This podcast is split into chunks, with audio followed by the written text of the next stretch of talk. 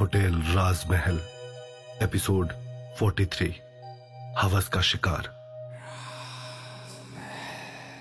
Beer की आधी बोतल कटकते हुए, विनय अपना मुँह अपने हाथ से पोछते हुए शनाया से कहता है, तुम्हारी जैसी खूबसूरत और संगमरमर की मूर्ति जैसी बदन वाली किसी लड़की को मैंने आज तक देखा ही नहीं था। तुम तो बिल्कुल सफ़ेद मक्खन हो मेरी जान।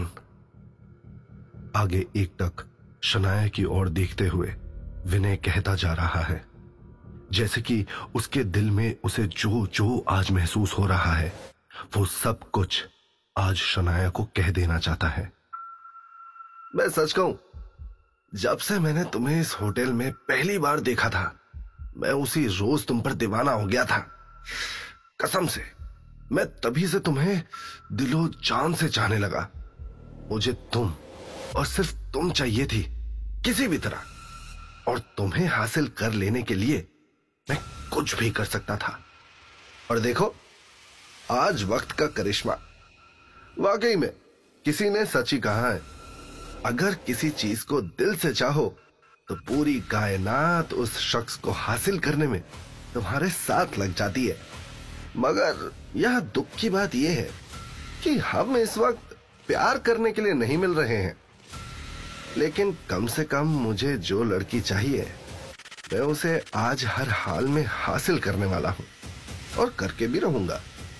फिर चाहे इसमें उसकी मर्ज़ी हो या फिर ना हो। इतना कहते हुए, विनय की निगाहों में शनाया की ओर देखते हुए हवस के लाल डोरे नज़र आने लगते हैं।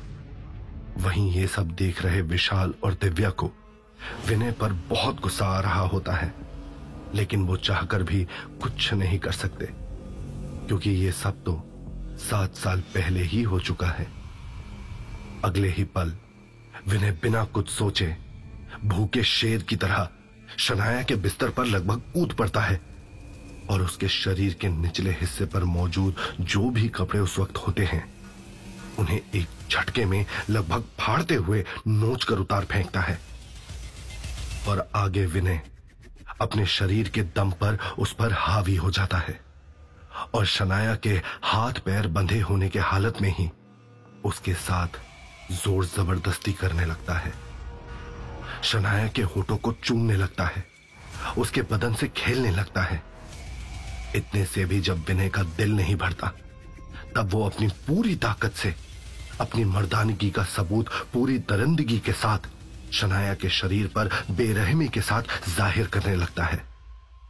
यह सब कुछ विशाल और दिव्या अपनी आँखों से देख नहीं पाते और मजबूर होकर कमरे से बाहर निकल जाते हैं, क्योंकि इतनी घटिया मानसिकता के साथ विनय उस वक्त शनाया के साथ पेश आ रहा है, जिसके बारे में सोचकर भी विशाल को विनय से नफरत और घिन हो रही है। और वहीं विनय शनाया के शरीर के साथ जो कुछ भी कर रहा होता है, वो एक बार नहीं, दो बार नहीं, बल्कि कई बार करता है। शनाया रोती बिलकती विनय के सामने गिड़गिड़ाती रहती है और उसे छोड़ देने की गुजारिश करती रहती है। असहाय हालत में शनाया की आँखों से आँसू बहते जा रहे हैं। लेकिन विनय शनाया के पूरे बदन पर अपनी निर्दयता आगे भी दिखाता चला जाता है। वो भी बड़ी ही बेरहमी के साथ। तकरीबन आधे घंटे तक विनय शनाया के साथ ज़ोर ज़बरदस्ती करता चला जाता है। जब तक पूरी तरह से उसका मन शनाया से नहीं भर जाता, तब तक वो उसके जिस्म के हर एक हिस्से से खेलता रहता है और अपनी पूरी दरिंदगी के साथ शनाया के जिस्म को नोचने के बाद वो उसके बदन से हटता है। तब तक बिस्तर पर कई जगह खून के निशान नज़र आने लगते हैं।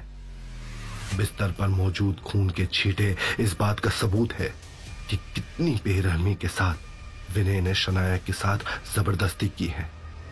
दर्द में करहाती शनाया फूट फूट कर रोने लगती है।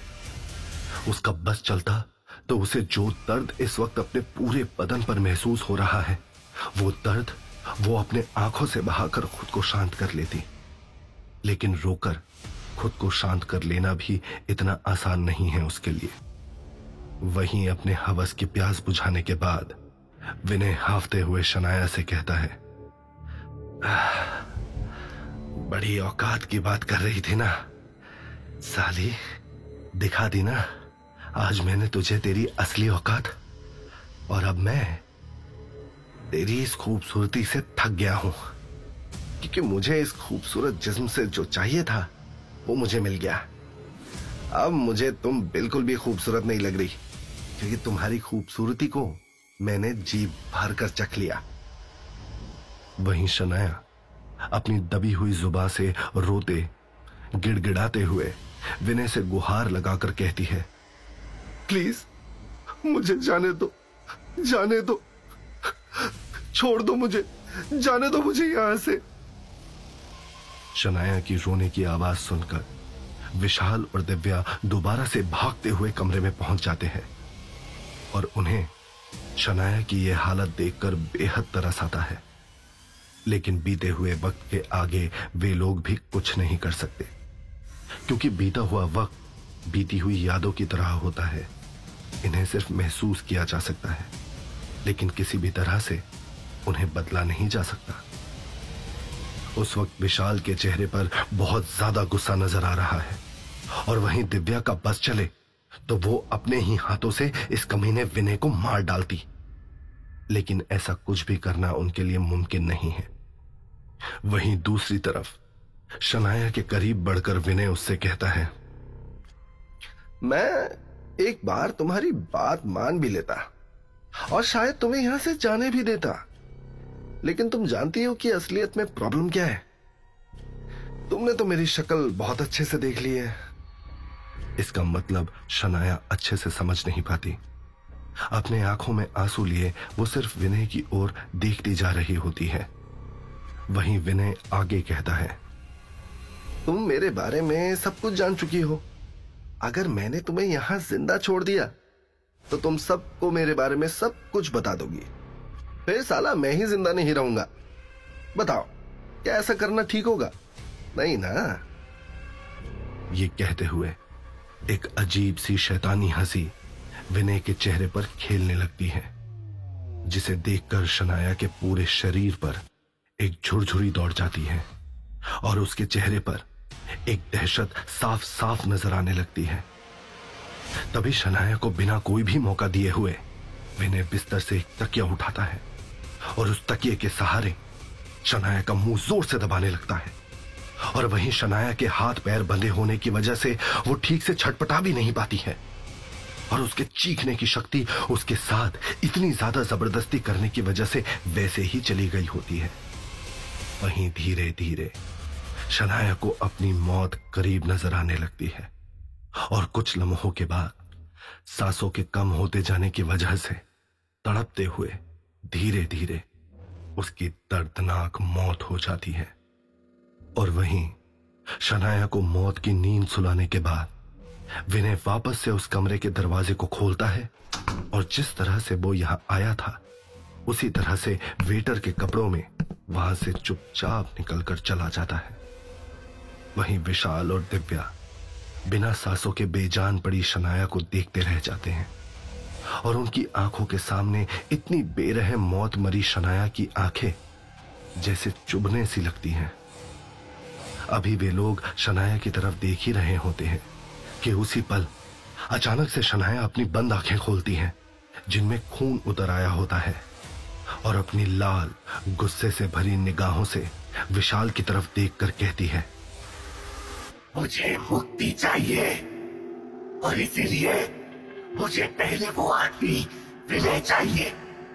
किसी भी हालत में कैसे भी करके वो आदमी जिसने मेरा ये हाल किया। विशाल थरथराते हुए कहता है मैं मैं लाऊँगा। इस विनय को किसी भी हालत में आपके पास लेकर आऊँगा। हम दोनों लेकर आएँगे उसे आपके पास। विशाल के इतना कहते ही, शनाया की बॉडी वहाँ उस कमरे में अगले ही पल गायब हो जाती है, जैसे कि उस कमरे में कभी कोई था ही नहीं। पूरा का पूरा कमरा बिल्कुल पहले की तरह हो जाता है, एकदम नीट एंड क्लीन। और फिर दिव्या और विशाल वहाँ उस कमरा नंबर 2028 से निकलकर वापस से रिसेप्शन डेस्क पर आ जाते हैं। लेकिन विशाल इस वक्त थोड़ा परेशान नज़र आ रहा होता है, क्योंकि वो इस विनय के बारे में कैसे और किस तरह से पता लगाएगा, उसे कोई भी आइडिया नहीं हो रहा। उसे सिर्फ़ और सिर्फ़ विनय का नाम पता है। वो कहाँ रहता है, उसका फ़ोन नंबर क्या है, इस बारे में कुछ भी नहीं पता। वो इस शहर में अब रहता भी है या नहीं, विशाल और दिव्या तो कुछ भी नहीं जानते। यहाँ तक कि वो वहाँ रिसेप्शन डेस्क के दराज में मौजूद सभी डॉक्यूमेंट्स को भी तलाश करके देख चुका है। लेकिन उसके हाथ कोई भी सुराग विनय के बारे में नहीं लग पाता। वहीं दिव्या विशाल की तरफ़ देखकर पूछती है, क्या विनय के बारे में कोई भी क्लू नहीं है हमारे पास? विशाल, सोचो, कुछ ना कुछ तो ज़रूर होगा ऐसा जो हमें इस विनय तक ले जाए? तभी अचानक से सोचते हुए विशाल के दिमाग में एक आइडिया आता है। एक मिनट एक मिनट, दिव्या। हमारे पास एक क्लू तो है। उस रोज विनय अपने साथ शनाया का डेबिट कार्ड लेकर गया था। और अगर वो डेबिट कार्ड आज भी एक्टिव है, और अगर उसे आज भी वो इस्तेमाल कर रहा है तो शायद हमारा काम कुछ हद तक आसान हो सकता है। हो सकता है कि हम विनय को पकड़ पाए। तभी होटल की घड़ी साढ़े तीन बजने का इशारा करती है, और चारों तरफ़ चीखने की आवाज़ें गूंजने लगती हैं। वहीं होटल से साढ़े तीन बजे निकलने के बाद अपने घर पहुंचकर दिव्या और विशाल थोड़ी बहुत प्लानिंग करके महेश नगर पुलिस स्टेशन जाने के लिए निकल पड़ते हैं, क्योंकि उस एरिया का सबसे पास का पुलिस स्टेशन वही होता है। और वे लोग विनय को जल्द से जल्द कानूनी तरीके से पकड़ने के लिए पुलिस की मदद लेना ज़्यादा ज़रूरी समझते हैं। पुलिस स्टेशन में दाखिल होते ही विशाल और दिव्या अपना इंट्रोडक्शन उस पुलिस स्टेशन में बताते हैं। मैं जयपुर क्राइम ब्रांच ऑफ़िस से इंस्पेक्टर विशाल वर्मा हूँ और ये हैं sub inspector Divya. Crime branch का नाम सुनते ही पुलिस स्टेशन के इंस्पेक्टर के कान खड़े हो जाते हैं और वो सामने से आकर पूछता है, अब जी सर, हम लोग क्या मदद कर सकते हैं आपकी? इस बात पर विशाल उनसे कहता है, हम कुछ पुराने केसेस के सिलसिले में बात करने आए हैं। क्योंकि हमें कुछ केसेस को लेकर कोई इंटीमेशन ही नहीं है कि वो सॉल्व क्यों नहीं हुए और वे आज तक अनसॉल्व क्यों हैं। इसलिए हमारे क्राइम ब्रांच ने एक स्पेशल डिपार्टमेंट बनाया है, जो भी केसेस अभी तक सॉल्व नहीं हुए उनके लिए। क्योंकि कई पेंडिंग केसेस ऐसे भी हैं, जिनके मुजरिम आज भी बिना सजा काटे आराम से घूम रहे हैं और उन्हें जल्द से जल्द पकड़कर उन्हें सलाखों के पीछे कर दिया जाए। इसी में भलाई है। नहीं तो वो आगे भी कई संगीन जुर्म को अंजाम दे सकते हैं और अपनी अपराधी मानसिकता की वजह से सोसाइटी के लोगों का जीना मुश्किल कर सकते हैं। ये सुनकर उस पुलिस स्टेशन का इंस्पेक्टर कहता है, अब सर, इस मामले में मुझे पहले अपने सीनियर से बात करनी होगी। उसके बाद ही मैं आपकी कोई मदद कर पाऊँगा। इस बात पर थोड़ा नाराज़ लहजे में विशाल कहता है, ठीक है, आप अपने सीनियर से बात कीजिए। और आप लोग इसी नियम कानून में लगे रहिए कि प्रोटोकॉल क्या होगा और ऑर्डर्स कहाँ से आए होंगे। तब तक हम लोग अपना काम कर लेते हैं। इस पर पुलिस वाला विशाल की तरफ़ देखकर कहता है, अब ऐसी बात नहीं है सर, हम आपकी मदद करने के लिए तैयार हैं। इस बात पर विशाल कहता है, देखिए, वैसे भी हमें आप लोगों से ज़्यादा कुछ मदद नहीं चाहिए। हमें बस एक इंसान के बारे में जानना है, जिसने एक लड़की का कत्ल किया था। और कत्ल करने के बाद उसका डेबिट कार्ड लेकर भाग गया था। आज से तकरीबन कुछ सात साल पहले की वारदात है ये। और हमें ऐसा लगता है कि वो कातिल आज भी उस लड़की का डेबिट कार्ड यूज़ कर रहा है। बस, हमें एक ऐसी छोटी सी इंफॉर्मेशन चाहिए आप लोगों की तरफ़ से। इस बात पर पुलिस वाला भी कहता है अच्छा ठीक है, मैं अभी आपकी मदद के लिए अपने डिपार्टमेंट से एक ऑफिसर आपके साथ भिजवाता हूँ।